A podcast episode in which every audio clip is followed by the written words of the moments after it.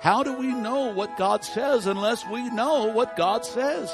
Now, I thank God that, that you all trust me and that you believe, but folks, I'm not God. All I do is speak God's word and bring God's word and share God's word.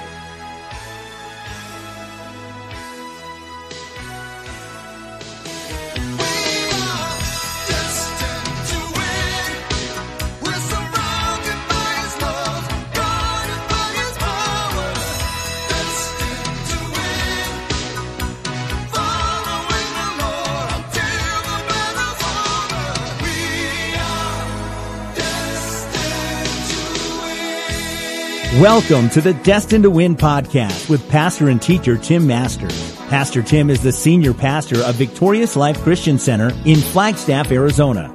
I'm Joe Harding, inviting you to join us for worship services Sunday mornings at 10 at 2615 East 7th Avenue across from Cal Ranch. For more information on the ministries of Victorious Life Christian Center or to make a donation, visit us online at vlccaz.org.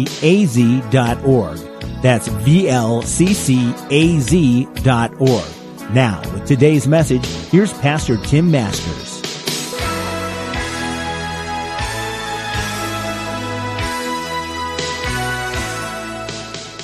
Oh, it is good to be in God's house. You know, David said, I was glad when they said unto me, Let us go into the house of the Lord. You know, there was a time, and it's not been that many years ago, where Sunday was really looked upon as the day of the Lord. And there was nothing else you did it on Sunday. You went to church. Whether you you uh, thought about uh, necessarily your your eternal life, it was just one of those things that was just understood. You went to church. But then, as the enemy works, the devil works, Satan works, he brought a convoluted mess to where Sunday just became another day of the week. Well, folks, it never has been just another day of the week. Amen. And I, I would encourage you that you would take and say, uh, set a time apart this week and say, God, I want to see my life completely transformed. And I want to put you first in my life. And one of those things that I think is awesome is putting Him first on the first day of every week by setting aside Sunday morning. Now, I know sometimes people say, well, Pastor, I work and, and Sunday is my only day. Well, folks, just give God a couple hours on Sunday. You say, well, then I have to go home and get changed. Come in your work clothes. Just have clothes on. That's all I care about. Okay? You say, well, my work clothes are all greasy, grimy, and that's, that's fine, folks. We can clean chairs. But put God first. And I can promise you, I can promise. Matter of fact, let me say this I can guarantee your week will go better mm-hmm. if you put God first. Amen. I want to do something this morning as we prepare to get into God's Word. I asked the worship team this morning, I was praying, and we have been doing a series on the grace and goodness of God. And I, I, I asked the team if they would add that old song, Amazing Grace. Because I, I don't know about your life, but I do know about my life. I desperately need God's grace and goodness. I desperately need God's grace and goodness. And even if you're watching us online, you desperately need God's grace and goodness. You cannot, the Bible teaches, even make it through life without it. You can't. The Bible says that there's nothing that we can do without God. Now, understand, folks, I've done lots of things without God. But literally, what the passage is saying is you can do nothing that will make a difference in your life or eternity without Christ. That's why it's so imperative that we put God first in all areas to see God do things. And did you know that His goodness is what gave us His grace. His goodness is what gave us His grace. Say, Pastor, what do you mean? Well, the one passage that you see in stadiums all over the world, it doesn't matter what sports event it is, you'll see somebody holding up a sign. Maybe the cameras don't go to it as much as they used to, but you can't miss it. It doesn't matter where you're at, but they'll say somebody will have up there John 3 16. And if you know the passage, would you say it out loud with me? For God so loved the world that he gave his only begotten Son, that whosoever would believe in him would have everlasting life and not perish. That's God's goodness. That's God's goodness. And in the book of Romans, chapter 1, it says, Because of God's goodness, He gave us grace. His righteousness came into this world through His Son, Jesus, to make a way where there was no way. I don't know what that does for you, but that excites the dickens out of me. I, I, need God's grace, and I'm so grateful for His goodness. But this old song probably says it better than anything. God never surprises me, He always amazes me. And the first thing is that He even loves me. That amazes me. When He could have just started all over. Could you imagine the Garden of Gethsemane when Jesus said, Father, not my will be done, but thy will be done? Could you imagine if the Garden of Gethsemane, Jesus would have said, Dad, I'm done. Let's start over. How many are glad he didn't say that? His grace and goodness is why. Would you sing it with me? Amazing grace, how sweet the sound that saved a wretch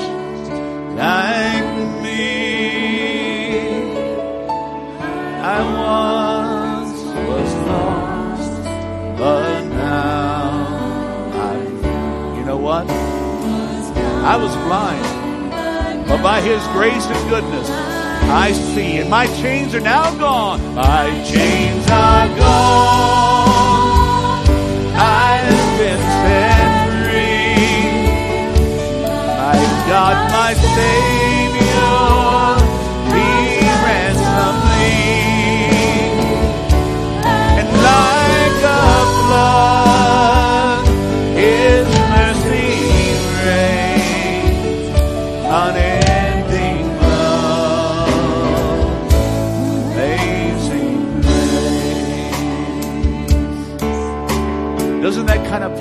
into perspective?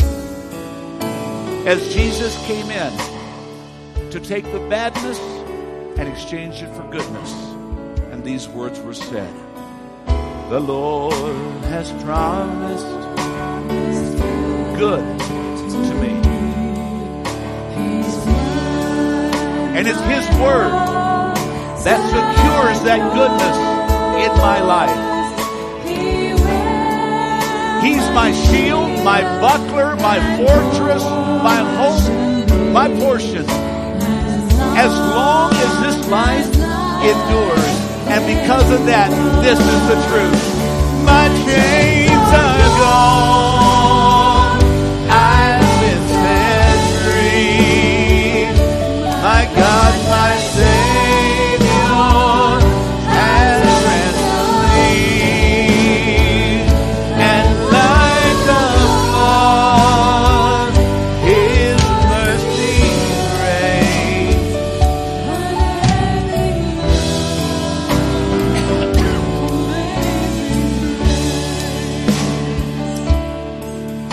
I want you to listen to me just for a moment before we sing this last verse. As the music plays, listen to me. We live in a fallen world. And folks, I wish I could tell you that by giving your life to Christ that all your problems would go away. But they don't. Because we live in a fallen world. I've had people tell me over the years, Pastor, you don't have to be a, to go to church to be a, a Christian.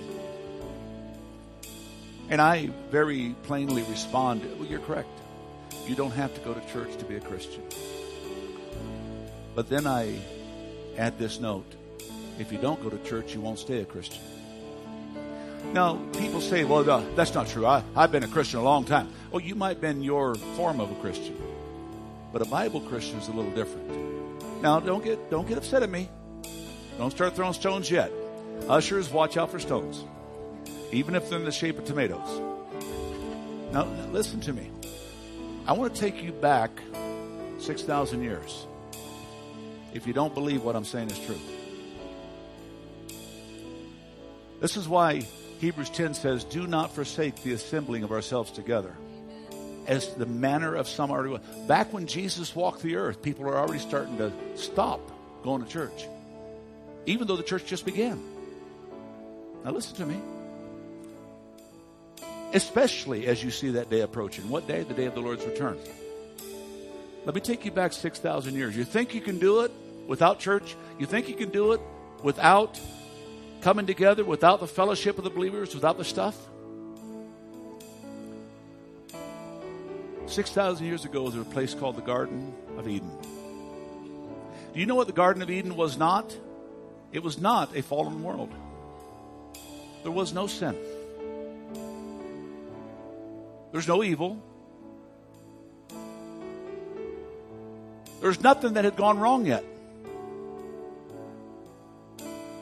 But then somebody showed up. Satan was cast out of heaven. And the Bible says he was cast to the earth. Now think about it for a second. Adam and Eve walked with God, talked with God, hand in hand with God. They knew the goodness of God firsthand. Everything was perfect. They fell in a non fallen world. And we think we can do it other than God's way in a fallen world? Think about that just for a second. You think the enemy is not powerful? See, the enemy has no authority. That was stripped from him when he was th- fallen from heaven. His authority was stripped, but he has power. And the only power the enemy has, read it through scripture, ladies and gentlemen, is deception. And that same deception works the same way it's always worked divide and conquer.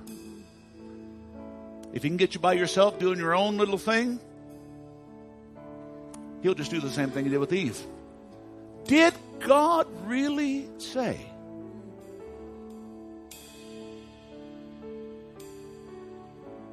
Am I making any sense this morning? That's all he'll do. You're doing your own little Christian thing. Did, is that really what the Bible? Well, I'm not sure that's what the Bible. Well, folks, it really doesn't matter what you think, whether you like the Bible says or not. Our little girl here, I'm sorry. I get older, the older I get, the younger they get. this woman here, I, I do apologize. this little girl here, okay. She said, I, I took this piece that I liked. I took that piece that I liked. I took that piece, but I took all the stuff I didn't like. Oh, God couldn't have said that. Did God really say? They fell in an unfallen world.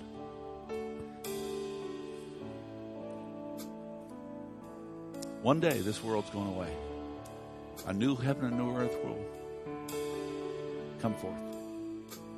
We don't know for sure how it's going to look.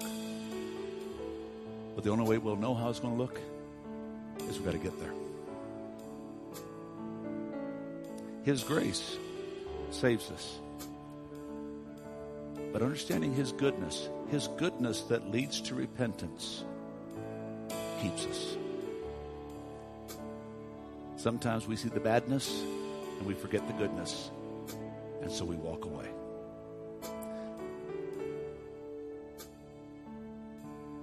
Do not let the grace of God be wasted.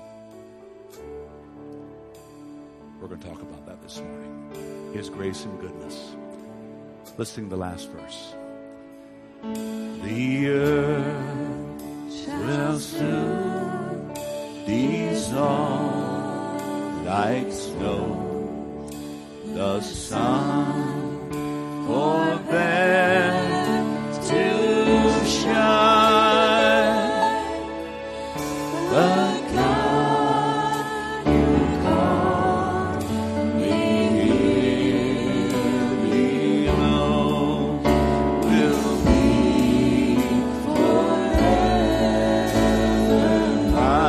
Chains are gone. Come on.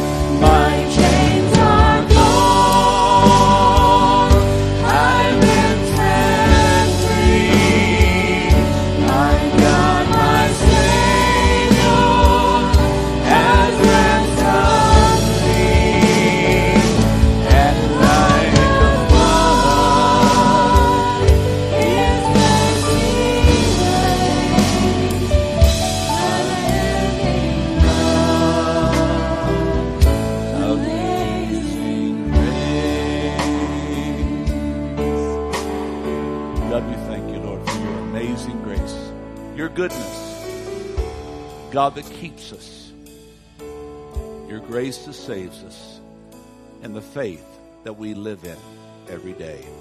In Jesus' name, and all of God's people said, Let's give him one more hand clap of praise. Let the worship team know we appreciate him this morning. And you can be you can be seated.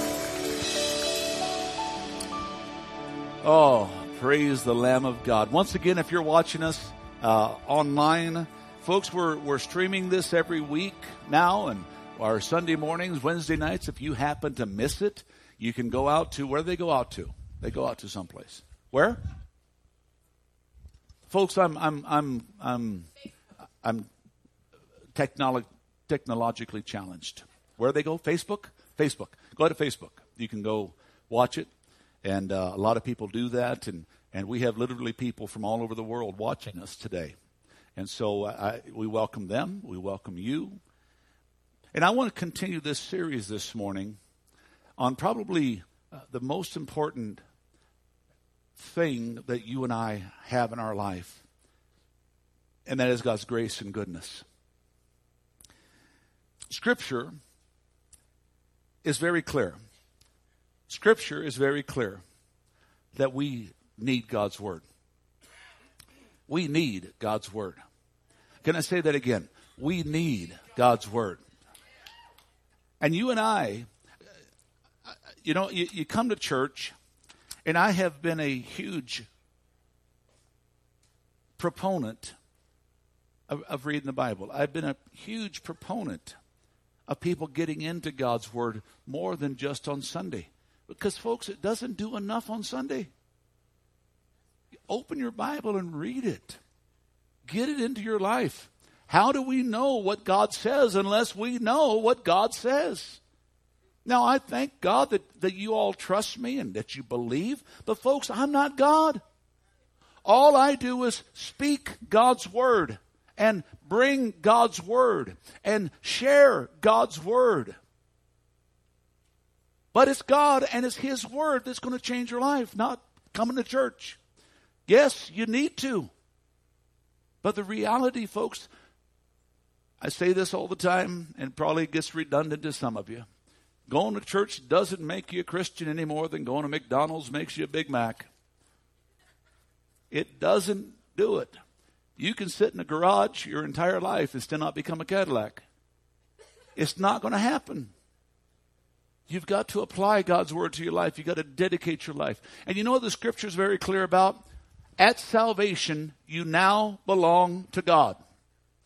At salvation, not some later time, not some previous time, not some if you're good enough to measure up time. When you ask Jesus to come into your heart, you are now a child of God. I got one person excited enough to shout amen. Now you're a child of God. Can somebody get excited in the house? But then the scripture goes on to say in 1 Corinthians chapter 6 that you are not your own. You are bought with a price. So when we become a child of God, now God expects us to live like a child of God, which is what the word Christian means. And look what the scripture tells us in John chapter 10. My sheep listen to my voice. A lot of people say, well, Pastor, I don't hear from God. No, let me rephrase it. You don't listen to God. God's speaking all the time, but we got other voices speaking. And we got to choose who we're going to listen to or not. My sheep listen to my voice. I know them and they follow me and I give them eternal life, that they will never perish. And then he says, and no one can snatch them away from me, for my Father has given them to me, and he is more powerful than anyone. Once you give your life to Christ, you don't have to fear of somebody just randomly doing something or somehow or another that you that you uh, uh, uh, uh accidentally turn away. You can turn away, and that's a whole other sermon. But God said, I'm going to hold you tight. See, my grace is going to save you, but my goodness is going to keep you. And my goodness is what causes you to repent. And it's always going to be drawing you to stay close to me. Am I making any sense today? Second Timothy chapter 1 verses 10 and 11. And God chose me to be a preacher, and I've been talking to God about that ever since. Praise the Lamb of God. I, I still believe that God held that he hid that James uh, or, or, Peter passage from me where he says, I'm going to be given uh, more responsibility and held to a higher accountability. He hid that from me when I first accepted the call. God chose me to be a preacher, an apostle, a teacher of what? This good news. When you delve into the original language, you know the word gospel means good news, but it actually means much more. It means the great declaration. Folks, I, I, don't, I don't see the angels on that hillside outside of Bethlehem the, the day that Jesus was born. I don't see them saying, hey guys, got some good news for you. No, the Bible says the hillside was filled with angels and the shepherds were set back. Why? They were making a declaration in the city of David is born Christ the King. Things are changing. There was a great declaration. And then Paul said, and it's because of that good news that I'm suffering. As I shared a few moments ago, I'd love to tell you when you give your life to Christ, all the problems are gone. But there's a real devil in this world. Once again, ladies and gentlemen, in a non fallen world, Satan deceived Adam and Eve. How much more will he be able to in a fallen world? That's why it's imperative to get into God's Word, to read God's Word, to pray God's Word, to study God's Word, to consume God's Word. Matter of fact, the Bible says you'll never overcome unless you apply God's word to your life. Am I making any sense? Paul said, even though I'm in prison, I'm not ashamed of it. I'm not ashamed things aren't going the way I'd like them to go because I know who I trust.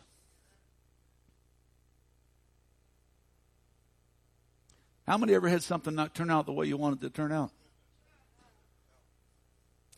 Does that change my trust? Does that change my belief? Does that change my stand? No, I know whom. And look what this is. He says he's able to guard me with everything that I've entrusted to him until the day of his return. That's why he said, keep yourself in the word. Keep yourself in the body of Christ. Keep yourself committed. Because, ladies and gentlemen, if we belong to God, it is he. It is he it is He. Say that with me. It is He. Come on, say it again. It is He. It is He what? Who enables us to live the life He called us to live, and without Him we can do nothing. Now, y'all be careful. I might get excited this morning. Now, I want you to do a couple things. In your notes, I want you to underline these next two phrases. 2 Corinthians chapter 1, verses 21 and 22. Underline the words, it is God who enables us. Underline those words in your notes. Pastor, why do you want us to underline those words in our notes? Because I want you to know it's not you, it's Him. It's not me, it's Him. It's not something you of yourself can do. It's Him. It is God who enables us. Enables us to do what? Underline this next phrase. To stand firm for Christ. You can't do it without Him. When you try to, you'll turn every way but to God. It is He, God, who enables us to stand firm in Christ. Why? Because He has commissioned us and He has identified us as His own. And what did He do to confirm that? He placed the Holy Spirit in our hearts. The guarantee of all that He has promised. He placed the Holy Spirit in our hearts. The guarantee of all that He is promised. We we use a term today, and in some of the other translation, it's that phrase will say the earnest of our inheritance. When we buy something, we give an earnest deposit. Generally, that earnest deposit is non refundable. If you back out, they keep it. Well, when the Word of God tells us that God gave us as an earnest deposit the Holy Spirit, he said, I'm going to make sure you have everything capable of making it through this life, living in this life, and overcoming everything of life. I'm trying to, Hensley. It's, it, this is good preaching. I am glad I came today. Oh, man, we just started.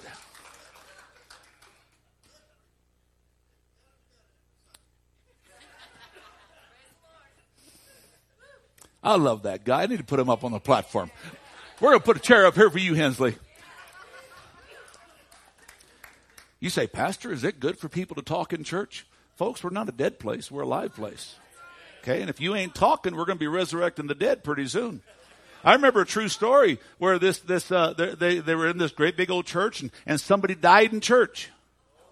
They died in church. I hope the preacher didn't kill them, you know, by his preaching or anything like that. But they died in church. You know when the paramedics arrived, it took them an hour to find out which one was dead?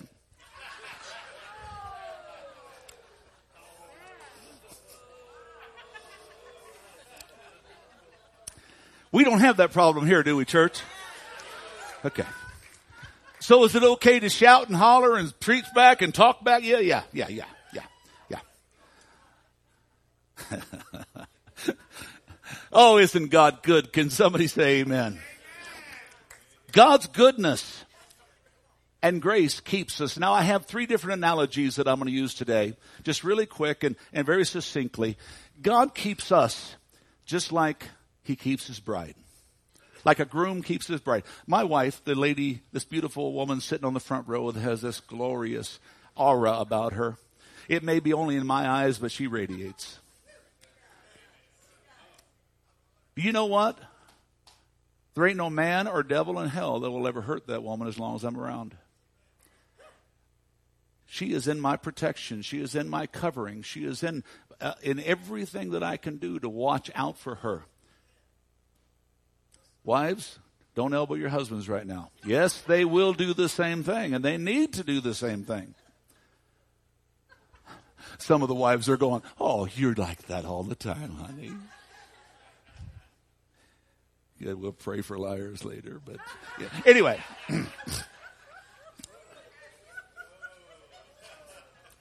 what a morning! What a morning! But there's nothing I would not do to give her everything in my ability to, to give and do for her. Well, folks, God is limitless in his ability. How much more does he want to do for his bride? I read a story one time about an elder gentleman that was known for his godly life, and he was once asked, What do you do when you're tempted? What do you do when the enemy comes in? He said, Oh, that's a simple way to respond. I just look up to heaven and say, Lord, your property's in danger. And you know what God does? He immediately shows up and says, By who? And then you look around and say, God, the devil is trying to get this to happen and that to happen. And God says, don't worry. I got your back. I got your front. I got your sides. I got your top. I got your bottom. Come on, devil. You want to fall down? I'm ready. And you see, God has no limits. God is not disabled. God is not unable to do anything. He is able to do everything. Can somebody say amen? And you and I are His bride, His sheep, His children. And when the devil looks at you, the first thing he sees is that ID tag, property of the Lord Most High. And he has to respect it. You see, God's grace saves us, but God's goodness keeps us. Last week we, we talked about Paul and how Paul was on a ship and, and the ship was going to go down. It was being just ravaged by the storm. And the Bible says that an angel of the Lord showed up. We read it in Acts chapter 27 verse 23. An angel of the Lord, and listen with us, to whom I belong, stood beside me. Can I tell you, when the devil shows up, He's cowering around you when you are living for God, when you are standing in God. You know why? The devil might be six foot tall, but God's got some 20 foot angels standing around you saying, you want to rumble? I'm ready. And greater is he is in me than he that's in the world. Can somebody say amen? See, Paul knew who he belonged to. And can I tell you something? Now, say that with me. Now. Now say it like you mean it. Now we belong to God. Not tomorrow, not some other day. Folks, He is our groom. We are His bride.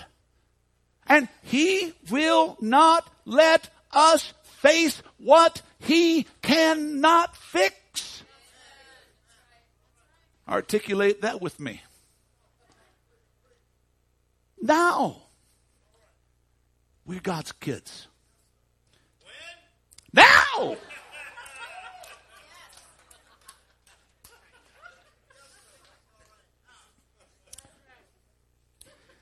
I'm going to make a statement that might be contrary to some of y'all, might be unusual to some of y'all. But married people have issues.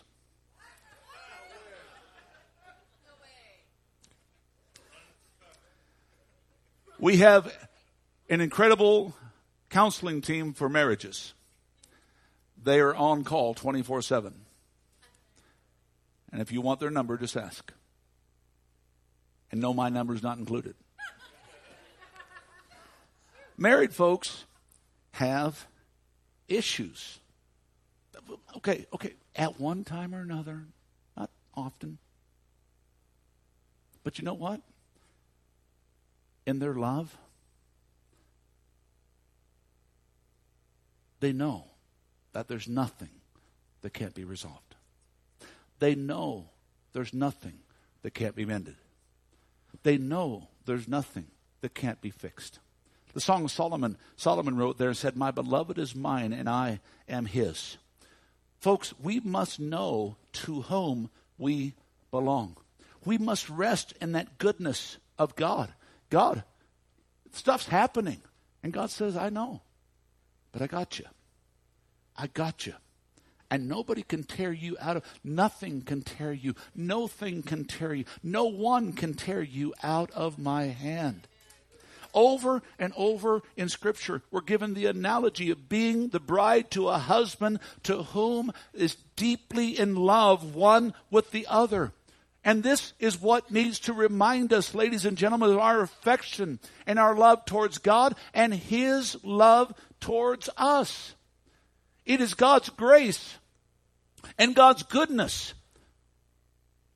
with our faith that keeps us in that relationship. You say, Pastor, why our faith? Because, ladies and gentlemen, that's what keeps us running back to God.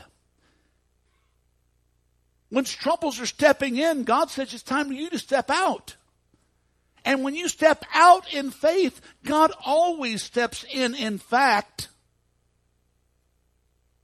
It's God's grace and goodness through our faith that keeps us in this relationship. It's our faith that taps into that grace, that taps into the goodness of God, which gives us the ability to be His bride. That's why Hebrews chapter 10 verse 23 says, hold fast to the profession that you state. Hebrews 12, 28 says, let us by grace, let us have grace by which we may serve God more acceptably. Once we are in this relationship, and I want you to hear this. Once we are in this relationship with God, He wants us to live like we're in this relationship with God. Now, don't, listen to me, please, please. Could you imagine how much love my wife would think if I only came home once in a while? And I'm going to say this very plainly. Most Christians, the only God they get is Sunday morning. If that. And it might be a once a month Sunday morning. Now ask yourself the question what if you showed up at your spouse's house once a month? Once a week? How much love do you think would be conveyed there? I've asked people for years, why do we expect God to come to our house when we won't go to His? See, we look at God's Word, and God said, I have goodness to lavish you with. I have everything in eternity to give to you. But I can't give it to you if you're not coming to receive it. Now, don't get quiet on me. I shared this passage a little while ago, and I want to embark upon it for a moment. 2 Corinthians 6 1. I'm reading out the, the Good News translation. It says, We beg you who have received God's grace not to let it be wasted. The King James, the Old English says, Don't receive the grace of God in vain. Don't let it be wasted all that goodness that God gives for you and I, and all that grace that He has set aside for you and I to be able to live through victorious in this Christian life. Most of us, and that word wasted, that word in vain means empty. It means unused. It means making no effect in life. Why is it that we struggle some of the things that we struggle with when God said, my grace and my goodness is there all the time? Why do we still struggle? Because we're turning everywhere but to God's grace and God's goodness. God said, I planted it in your heart. I put the Holy Spirit in your heart. Why are you not reaching up instead of reaching out? Folks, I understood a long time ago the outlook is sometimes bad. But the uplook's never bad. I shared a story that's going to be on the radio program next week. Uh, John Wesley was was running, uh, uh, not running. He was uh, traveling through this this area, talking to this this uh, gentleman who was just the epitome of worry and burdensome and and, and frustration and stuff. And and and the man uh, told Pastor Wesley said, Pastor, I don't know what I'm going to do with all this worry and all this frustration and all this anxiety and, and, and all this stuff that's not going the way that I think. What am I going to do with all this? And all of a sudden, John Wesley looked out across the field and he saw a cow.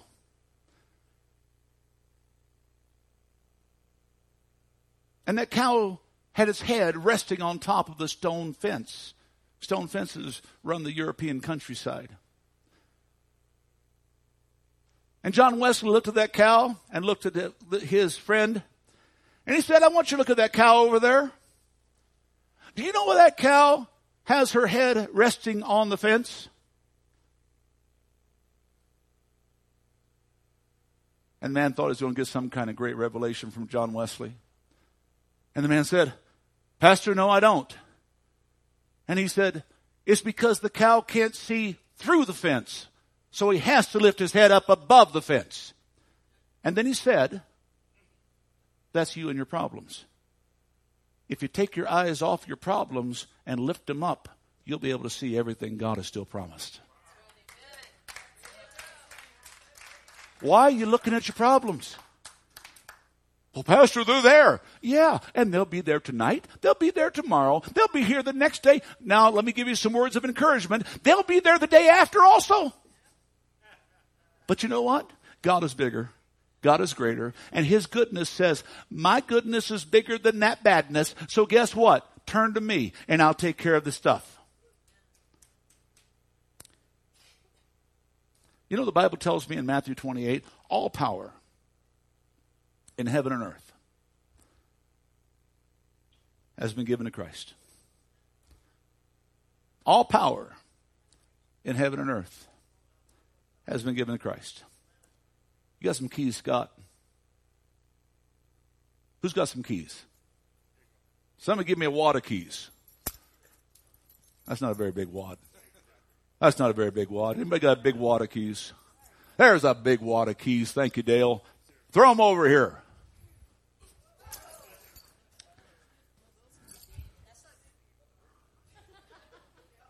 Thank you, Clint. All power in heaven and earth has been given to me. In another place, he said, I got the keys of death, hell, and the grave. And he said, Michael, I'm giving them to you. You're driving. What are you going to do with it? What are you going to do with them, Michael? He said, I'm giving them to you, Tina. What are you going to do with them? God, you see, God said the devil's not in charge. And Sarah, it doesn't matter. Jesus said, I got the keys and I'm going to give them to you. What are you going to do with it?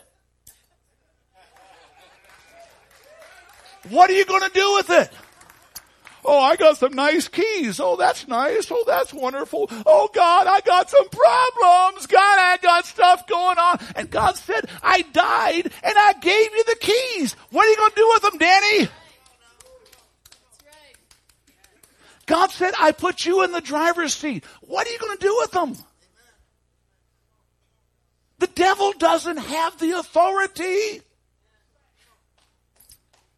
Some of you are sitting back saying, No, not to me. I can't catch him.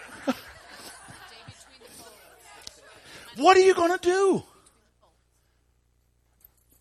All power in heaven and in earth have been given to me. Come on up here and get these, Clint, or I'm going to throw them at somebody and they're going to miss them. And you know what he said? He said, Now go. Go and bring that gospel to all the world. You got the keys, Clint. You see, folks, that cow set its head above the problems. Can't you and I? Don't waste the grace of God. Acts 4:33 says with great power the apostles gave witness of the resurrection because God's great grace was upon all of them. All it takes for someone to do what God has called them to do is for somebody to believe that God's goodness and grace is operating in their life. In Acts chapter 6 verse 8, it says, Stephen, a man full of God's grace, performed great miracles. Ladies and gentlemen, it's time for the bride of Christ to begin to act like the bride of Christ. Like he is my covering. He is my help. He is my present help in time of trouble. The second thing that I want to, uh, analogy that I want to give us is that God's goodness and grace keeps us like a shepherd keeps his sheep. Now, I know we love the fact that God calls us his sheep, but I'm not sure that that's a proud moment. Have you ever studied sheep? Sheep are basically defenseless, vulnerable, dim witted animals. And God calls us his sheep. Think about that for a second. Sheep will get themselves into trouble on purpose. Oh, that doesn't apply here. I know nobody here. You know, we got trouble staring us right in the face. Oh, pastor, don't worry. I'm going to go jump in, but I'm going to be okay. How's that working out for you?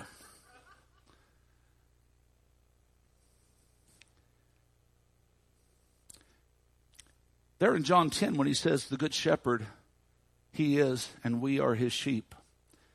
You know what it literally is saying?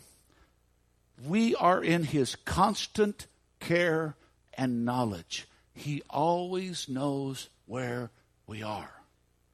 He always knows where we've been. And if we'll let him, he'll always get us where we are going. That's why the Bible says the good shepherd leads his sheep. He doesn't follow his sheep. He doesn't beat his sheep. You say, well, Pastor, how does a sheep know where he's going? Because the sheep are watching and listening to where the shepherd is leading. God's grace, God's goodness. Always remember, folks, that God is able to keep them who are His. No matter what. God is able to keep. He is able to take you from where you are and get you through where you're at and accomplish getting you where you're going. God's grace and goodness is always able. If we will let Jesus lead, He'll always keep us. He'll, he'll do whatever it takes to get you out of that mess. You say, Pastor, I'm in a good mess. Yeah. Well, the devil, no, no, no, don't give credit to the devil for your mess. You did it all by yourself. Oh, you mean I'm the blame for your mess? Look at somebody and say, that's exactly what he's saying. We want to blame the devil, folks. It's amazing how we blame the devil for the problems, but, but won't give God the credit for the good. We do a good enough job getting ourselves into problems. The devil didn't have to do it. Now, folks, now you say, well, uh, I just don't agree with that. Okay, let me take you back 6,000 years to a garden called Eden. No problems, no struggles, no difficulties, no sin. All the devil did was dangle the fruit. Who reached out and grabbed it?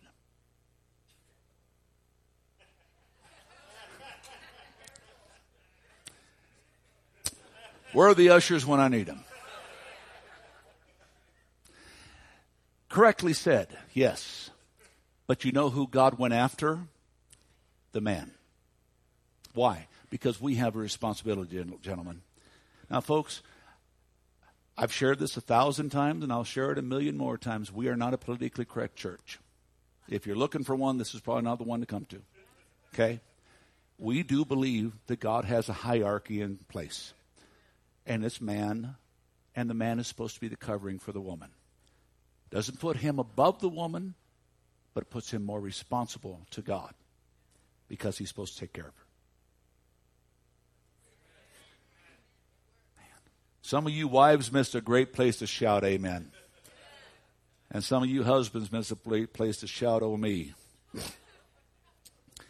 There was a pastor in a small town in, in New England, kind of to drive this uh, point home. He was in this small town and he was on his way to uh, church, uh, you know, getting prepared for Sunday. And, and he came across this boy walking through the, the town, and, and the kid was carrying a bird cage, an old bird cage.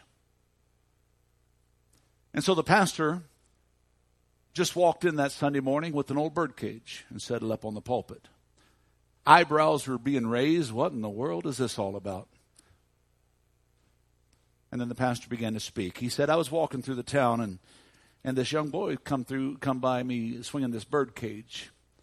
And I stopped the boy and asked him and said, what do you got there, son? He said, oh, I got some old field birds. They're sitting here in the bottom of this cage and and the pastor looked down and he saw these three little little sparrows and they were shivering and they were scared to death. They had no idea what's going on. And the little boy was asked by the pastor, Well, what are you going to do there with those birds? And the boy said, I'm going to take them home. I'm having some fun with them. He said, You're going to have some fun with them? What do you mean? He said, Oh, I'm going to tease them and I'm going to pull out their feathers. I'm going to make them fight. Oh, I'm going to have a fun time. Well, the pastor started thinking, is, his heart of compassion, how God's goodness wells up. And he said, You know, son, you're going to get tired of those birds sooner or later. What are you going to do then? He said, oh, I'm not going to get tired. But after I'm done, I got a cat, and he likes birds. I'm going to let him have the birds. Well, the pastor was silent for a moment. And all of a sudden, he looked at the boy and he said, How much do you want for those birds? And the little boy was just kind of dumbfounded. He, he said, Oh, what? You, you don't want those birds. They're, they're just old field birds. They ain't pretty. They, they don't sing. And the pastor interrupted him again. How much do you want for the birds? And the little boy sized the pastor up and down, thinking he was crazy. And all of a sudden, he spouted the words, 10 bucks. Pastor pulled out $10 bill, handed it. In a flash, the boy was gone. Now the pastor has a bird cage and three little birds. Well, he immediately went over and found a little grassy knoll and opened the bird cage up and tapped it a little bit. Let the birds get out, and the birds took off. And the pastor showed up that Sunday morning and told the story. But he put a different twist on it. And I want you to hear the story today. One day, Satan and Jesus were having a conversation. Satan had just come back from earth and he was gloating and he was boasting. He said, Man, I just come back from this place called Eden and I just captured me a whole world full of people. I used the trap. They couldn't resist. I got them all. Well, Jesus asked Satan, he said, But what are you going to do with them now? He said, Oh, I'm going to have some fun. I'm going to teach him how to marry. I'm going to teach him how to divorce. I'm going to teach him how to hate. I'm going to teach him how to abuse. I'm going to teach him how to use drugs and drink and smoke and curse. I'm going to teach them how to invent guns and bombs and kill everybody. Oh, I'm going to have a lot of fun.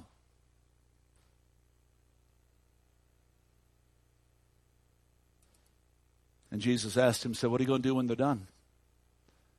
He said, Oh, that's easy. I'm going to kill them all. That's your life and mine. We're in that cage, and Satan's just walking around with it. And every time he wants to shake you up, he just snarls or he pokes or he, he prods or he does something.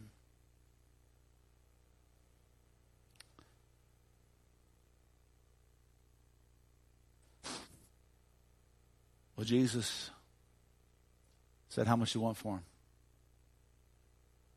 And Satan said, uh, You don't want these people.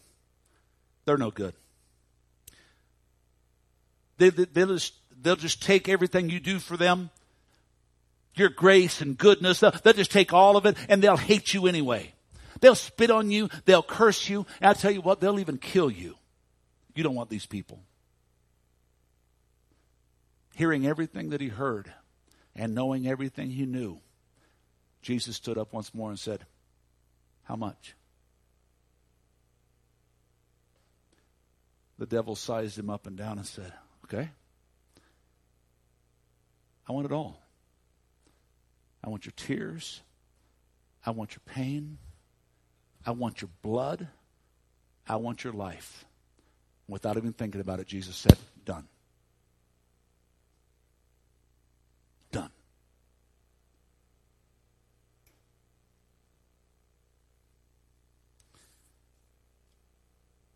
God's goodness gave us God's grace. You know, the Bible says, How much more are you worth than three little sparrows? How much more? See, the last analogy I want to give you quickly this morning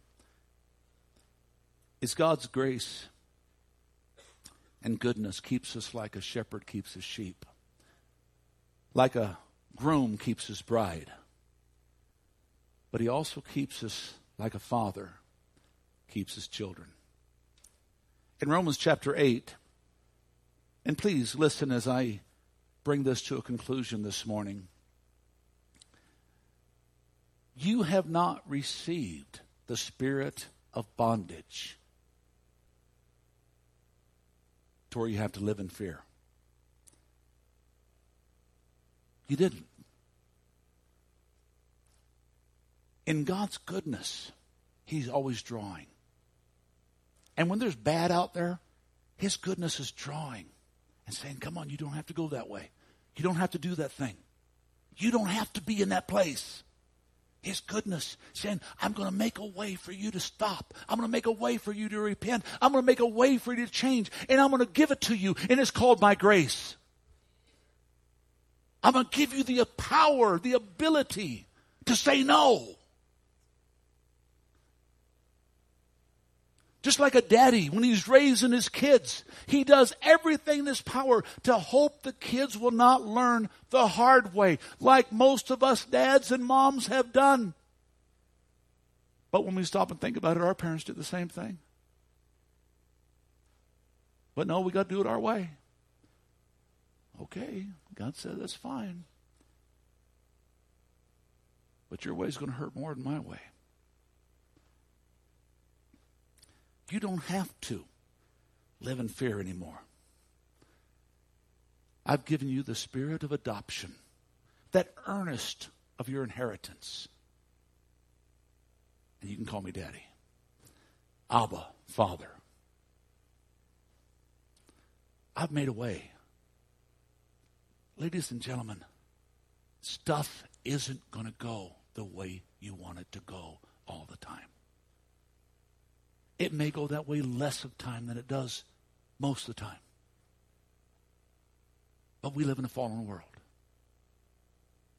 And God said, if you'll just run back to me, I'll run back to you. And it doesn't work a different way, folks. He is the prodigal father, watching, waiting, praying. But the minute you come running to him, just like that dad. He saw that boy from a distance, and that boy was, I don't know what he recognized, the, the, the shape, the limp, I don't know what, but just as soon as he saw him afar off, the Bible says that that dad jumped off that porch and ran to his son. And he said, My boy that was lost is now found.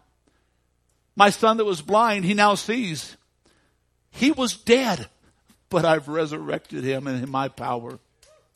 You see, God always tells us I will be like a father to you. I will be daddy to you. Ladies and gentlemen, the Father tenderly and lovingly provides His protection, His grace, His goodness for and over every one of us. In Lamentations chapter 3 verse 22, it says, because the Lord's great love, it's because of that that we're not consumed. His compassions, they fail not, but every morning they are brand new, and how great is His faithfulness. I look at the church over all the years of pastoring, and I've watched the church change. And sadly, not for the good. But whenever I get discouraged about the future of the church and her people, all I have to remember is God's grace and goodness. And that Christianity is a work of love, not a love of works. A living, breathing organism that's espoused by God. And in this, there's always hope for the Christian. Do we fail to remember that the Christian today was the pagan yesterday?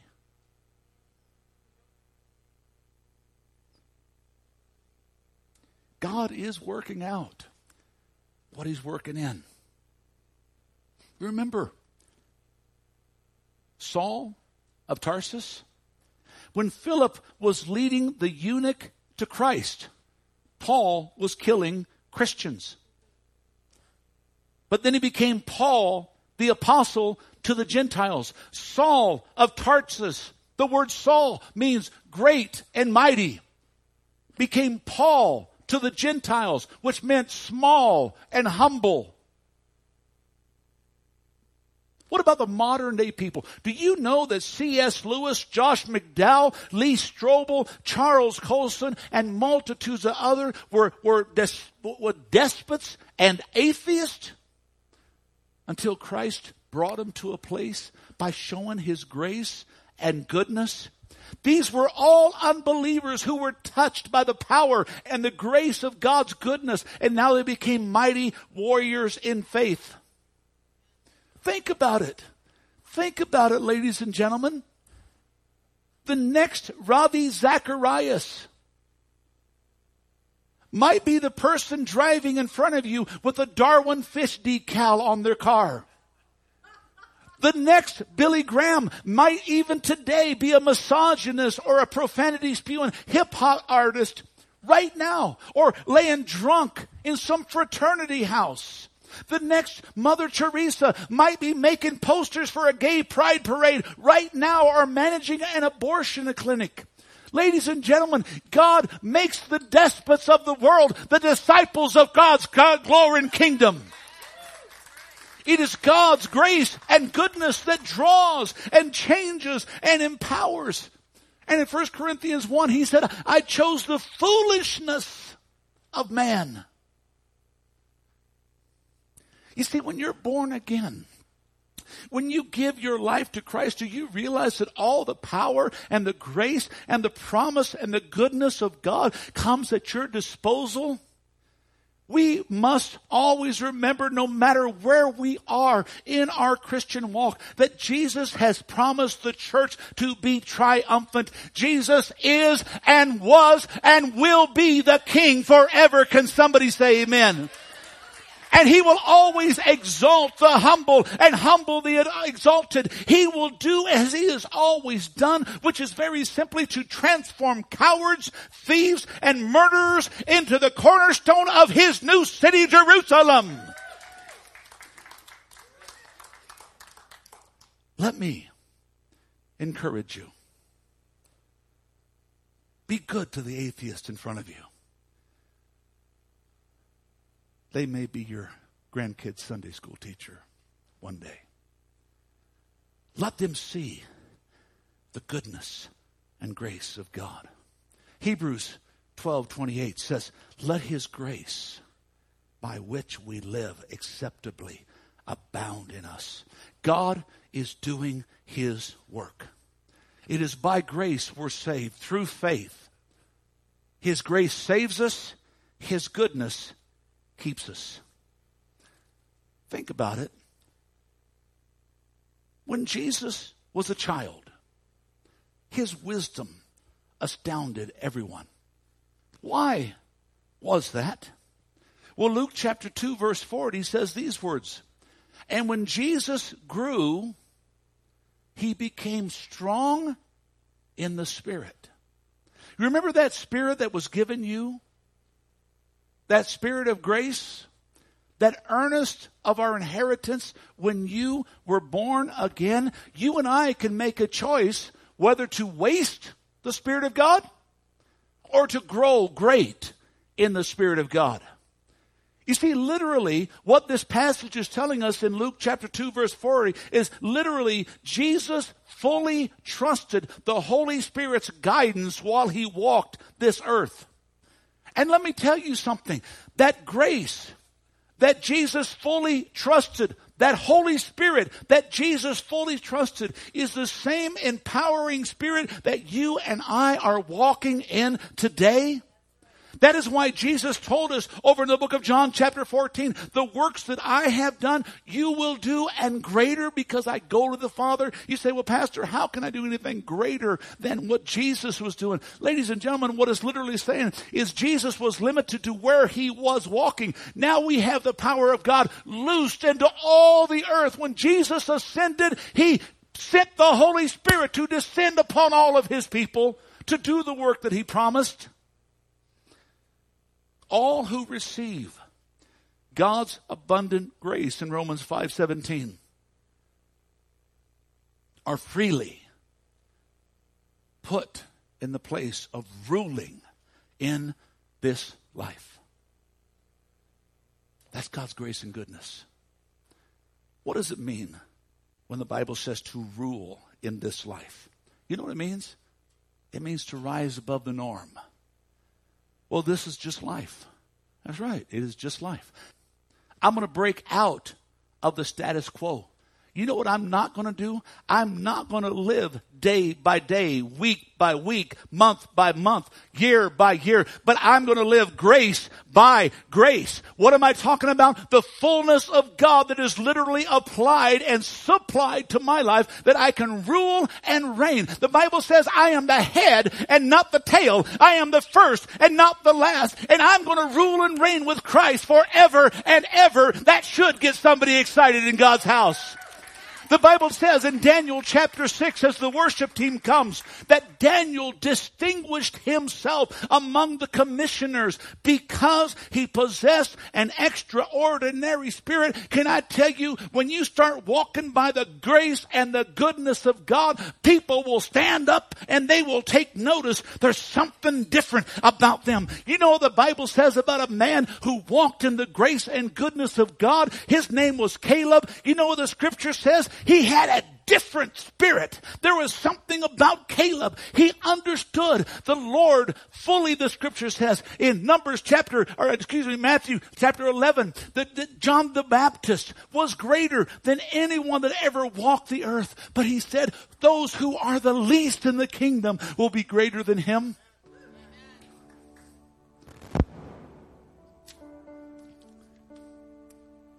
God's grace and God's goodness. Well, Pastor, I keep waiting. I keep waiting.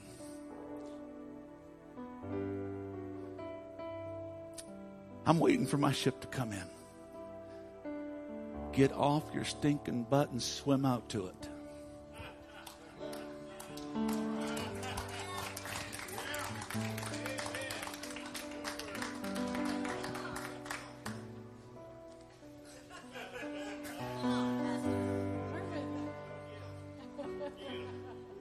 Waiting for?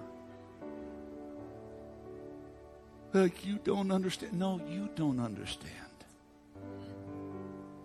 All the grace and goodness you ever could imagine is just waiting for you to jump in. You know, Psalm 115, 16 says, The heavens belong to God, but He gave earth to us, His children. You say, well, yeah, well, I, I just, I, I, I just, I don't, I don't get it. Well, let me give you a little better picture. 1 Corinthians 1, 25 to 29. For the foolishness of God is wiser than man's wisdom. The weakness of God is stronger than human strength. Think what you want, but not many wise by human standards are called. Not many influential by human standards are called. Not many of noble birth are called. Why? Because they think they got it all together. Folks, look in the mirror. I ain't one of those that got it all together. Now don't go laughing at me. You ain't either. I need Jesus. Does anybody else in this room? You know what God says in his word, 1 Corinthians chapter 1, he said, I chose the foolish things of the world. I wonder if that's why he calls us sheep. I cause the foolish things of the world to do what? Shame those who think they're wise. I chose the weak things of the world to shame those that think they're strong. I chose the lowly things of the world and despise the things of the world that seem to be something but are not, to nullify the things that are, so that no one can boast before me. Ladies and gentlemen, 2,000 years ago on a hill called Calvary, it is declared today, it was declared then, it'll be declared forever that God so loved the world that he gave his only begotten Son, that whosoever would believe in him would not perish, but have everlasting life. Look at somebody and say, I'm a whosoever, I'm a whosoever, I'm a whosoever. And in Romans 5 it says, we have peace with God through our Lord Jesus Christ, through whom, through whom we also have access by faith into the grace by which I stand.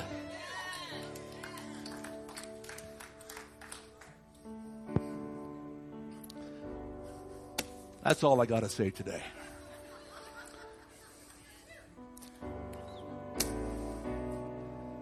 You want to know more? You got to read this. And I can tell you right now, it's full of God's grace and goodness. You want to know the plans that He has for you? Plans to prosper you, to give you hope, and to give you an expected end. Ephesians tells us before everything was, He laid out your life. Start walking in it. Start walking in His grace and goodness. Start walking in His grace and goodness. You know what I know?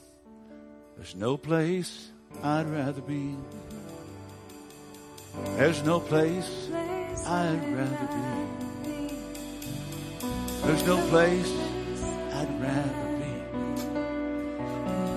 Right in His grace, right in His goodness. No place.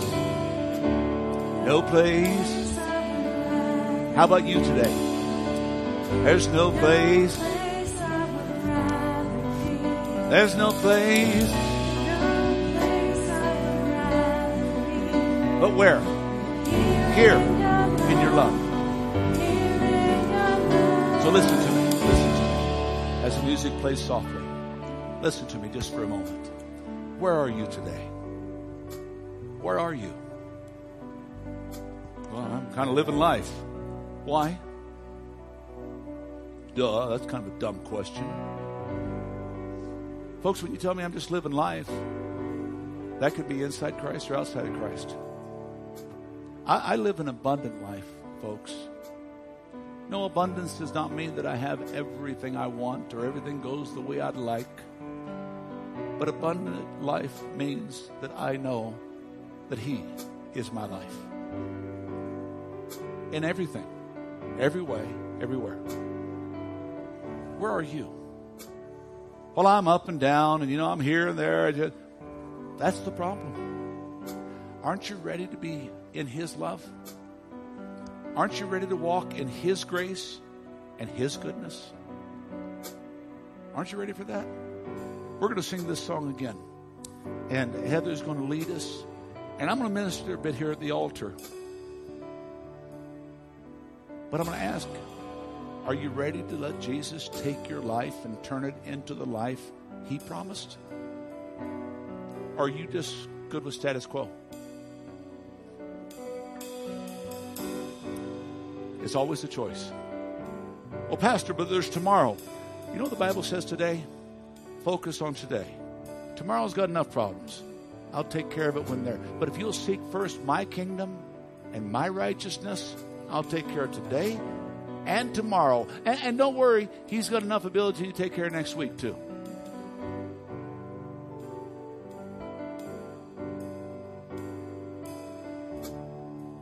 If you're still in the pessimistic mood, just realize all that tomorrow is, is the today you worried about yesterday. So it doesn't change. It doesn't change. And we've got to make a decision. Am I going to trust God? Am I going to trust God? Am I going to trust God? If that's you today and you want to get into that abundant life, we're going to open these altars.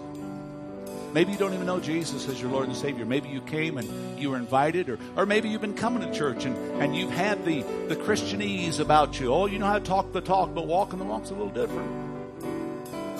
And you say, Pastor, today I want to get under God's grace and goodness. I want to walk that, lo- that walk. I want to talk that talk. I want to live that life. If that's you, and you say, I'm done with what was, and I'm going to step into what yet can be because God is bigger than anything I've ever dealt with. I'm going to start today to be the first day of the rest of my life. If that's you, I'm going to open these altars and ask you to come and just pray a prayer, and people will pray with you, and we'll believe God together. Let's all stand to our feet as people are coming to the altars. Lift your voices everywhere.